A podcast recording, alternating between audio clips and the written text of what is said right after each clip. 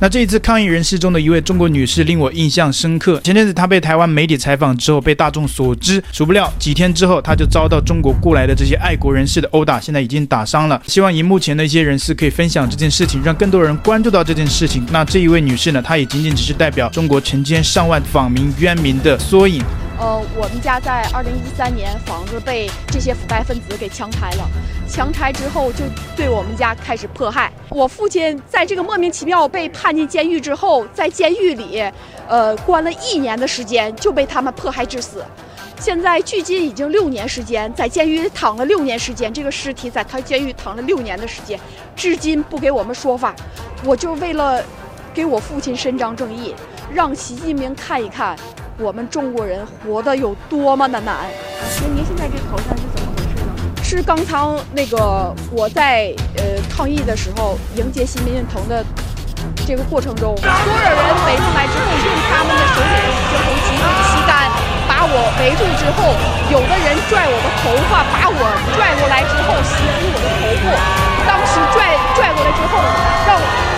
一下子摔到地上，狠踢我的头部，殴打他的这些中国人，我真的觉得这些中国人，你根本就不配来到美国，对吧？中国那么好，在中国待着不好吗？来到了美国，你不遵守这边的规矩，美国你也知道，人人都有抗议的自由，人人都有上街的自由，难道只有你们这些人有权利挥舞着中国国旗，手举欢迎习近平的标语吗？难道他们就不能抗议吗？为什么他来抗议被你们打成这样？而且我看到这位女士，她基本上口号上没有抗议，没有呃说习近平怎么样怎么样，她是希望习主席。能够给他们家还一个公道，因为他爸在中国黑龙江政府的那个迫害之下已经没了，所以人家是讨公道的。但是呢，中国这些来到美国的这些中国人呢，我不知道他他脑子里装的什么。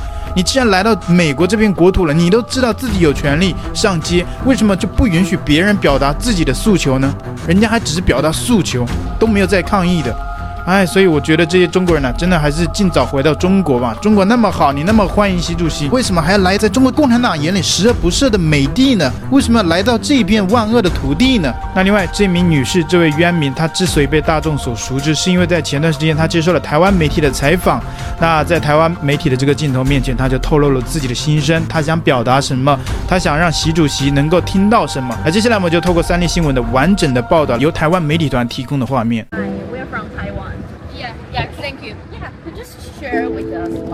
来来来来来，哦，可以可以可以可以。你你可以跟我们分享一下为什么你要在这里？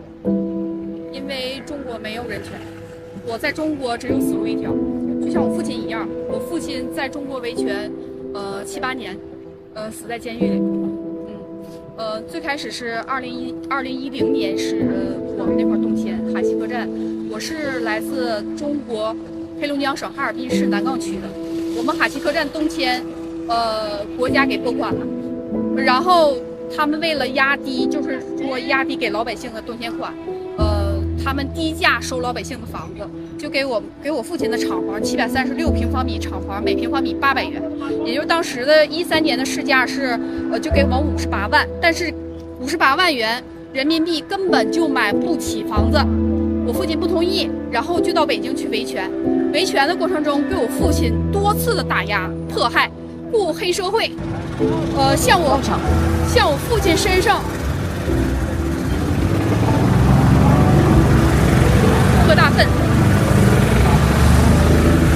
我们报警根本没有用，他们已经买通了警察，警察来了之后根本都不管，也不立案，打我打我母亲，把我母亲打到打到医院里，然后脑震荡住了半个月时间。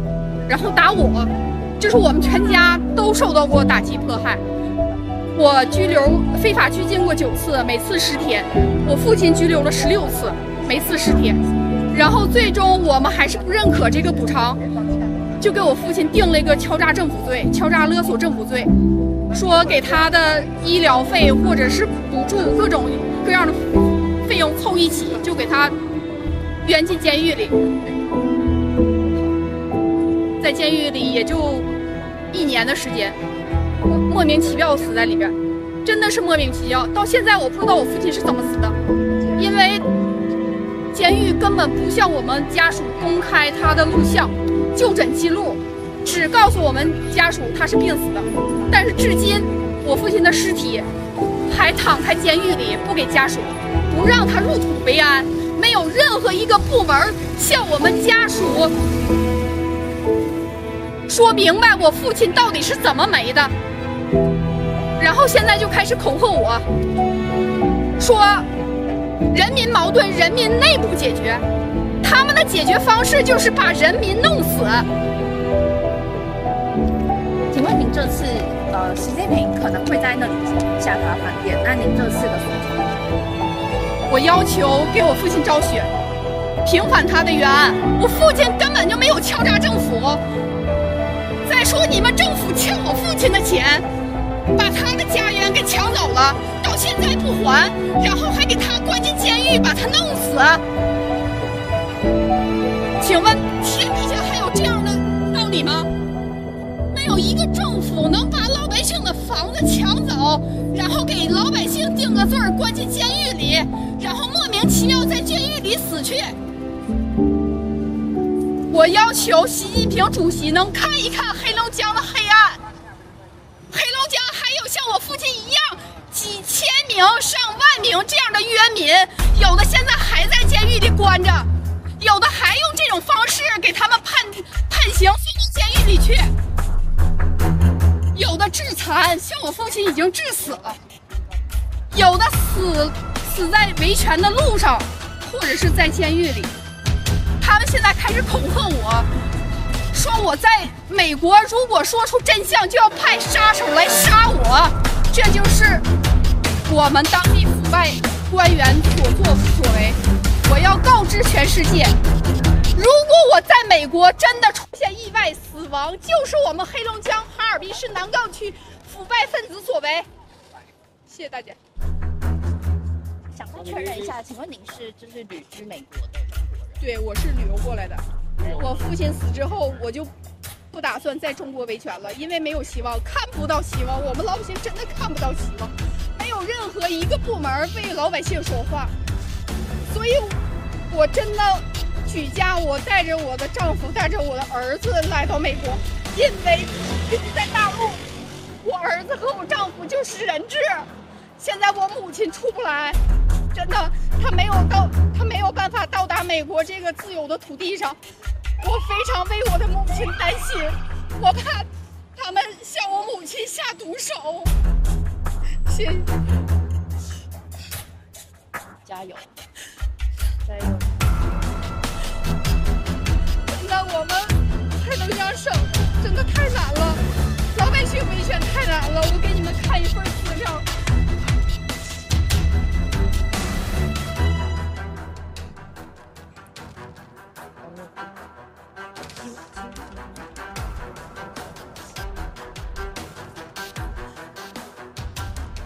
是我们黑龙江省所有的冤民的名名单、电话号码、他们的冤情、他们的罪名、他们关了多久，这就是他们所有黑龙江省的上访的维权的冤民联名要求我向习近平递交这封控诉书。我们黑龙江实在是太黑暗了，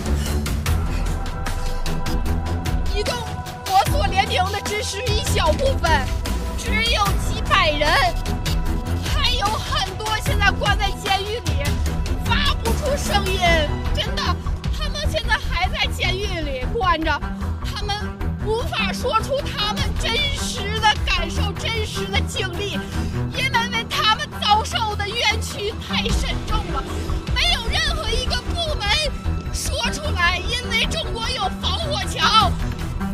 世界人民根本就不知道中国老百姓过的什么日子，他们可以随便的把老百姓关进监狱，迫害致死，到死都不让你说出真相。你如果说出真相，就会恐吓你、威胁你，因为中国有我的亲人，有我的父老乡亲，他们拿父老乡亲威胁我。这都是我们黑龙江省。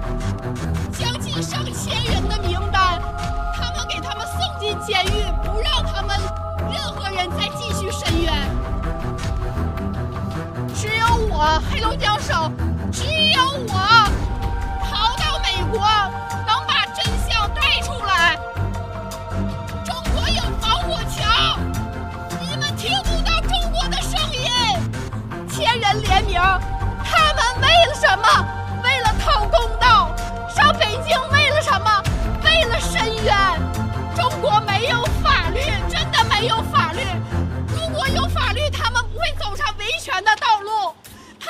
会上北京信访局去控告，我上北京信访局控告了快十年了，他们不，北京信访局把我所有的记录都给删除了，根本就根本就没有我的记录，我是一个中国人，我为中国人发声，我不是什么反。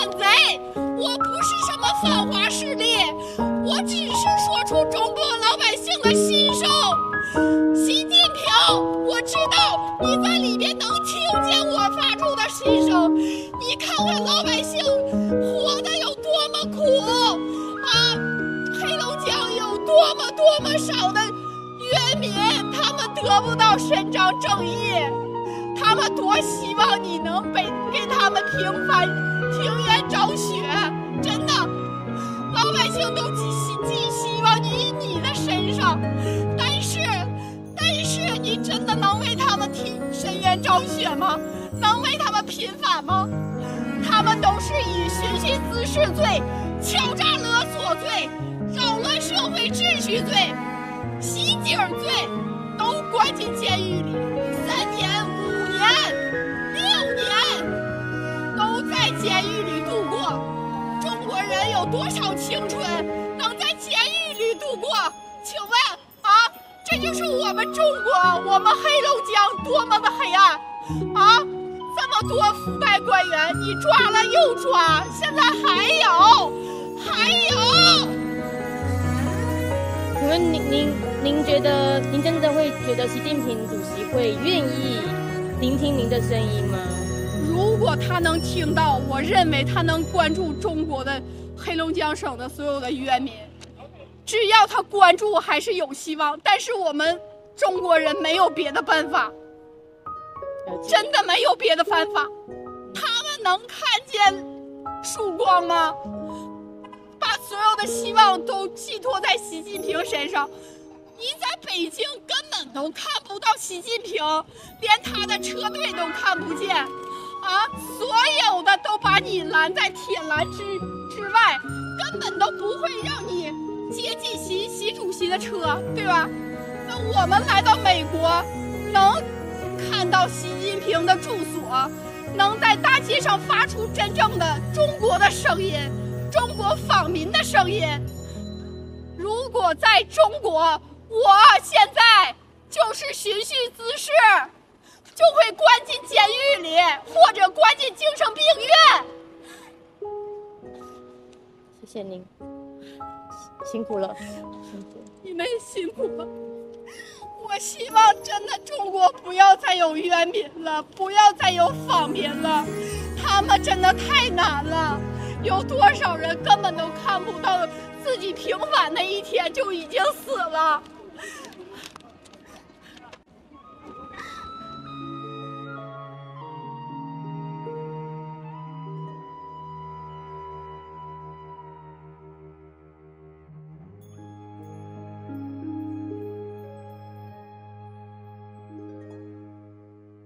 那希望更多的人能够关注到他这个事件，也希望更多人能关注到中国这一类群体当中，因为他也只是千万群体中的一个缩影而已。那这支影片到这边结束，大家可以按赞、分享、订阅、开启小铃铛，谢谢，拜拜。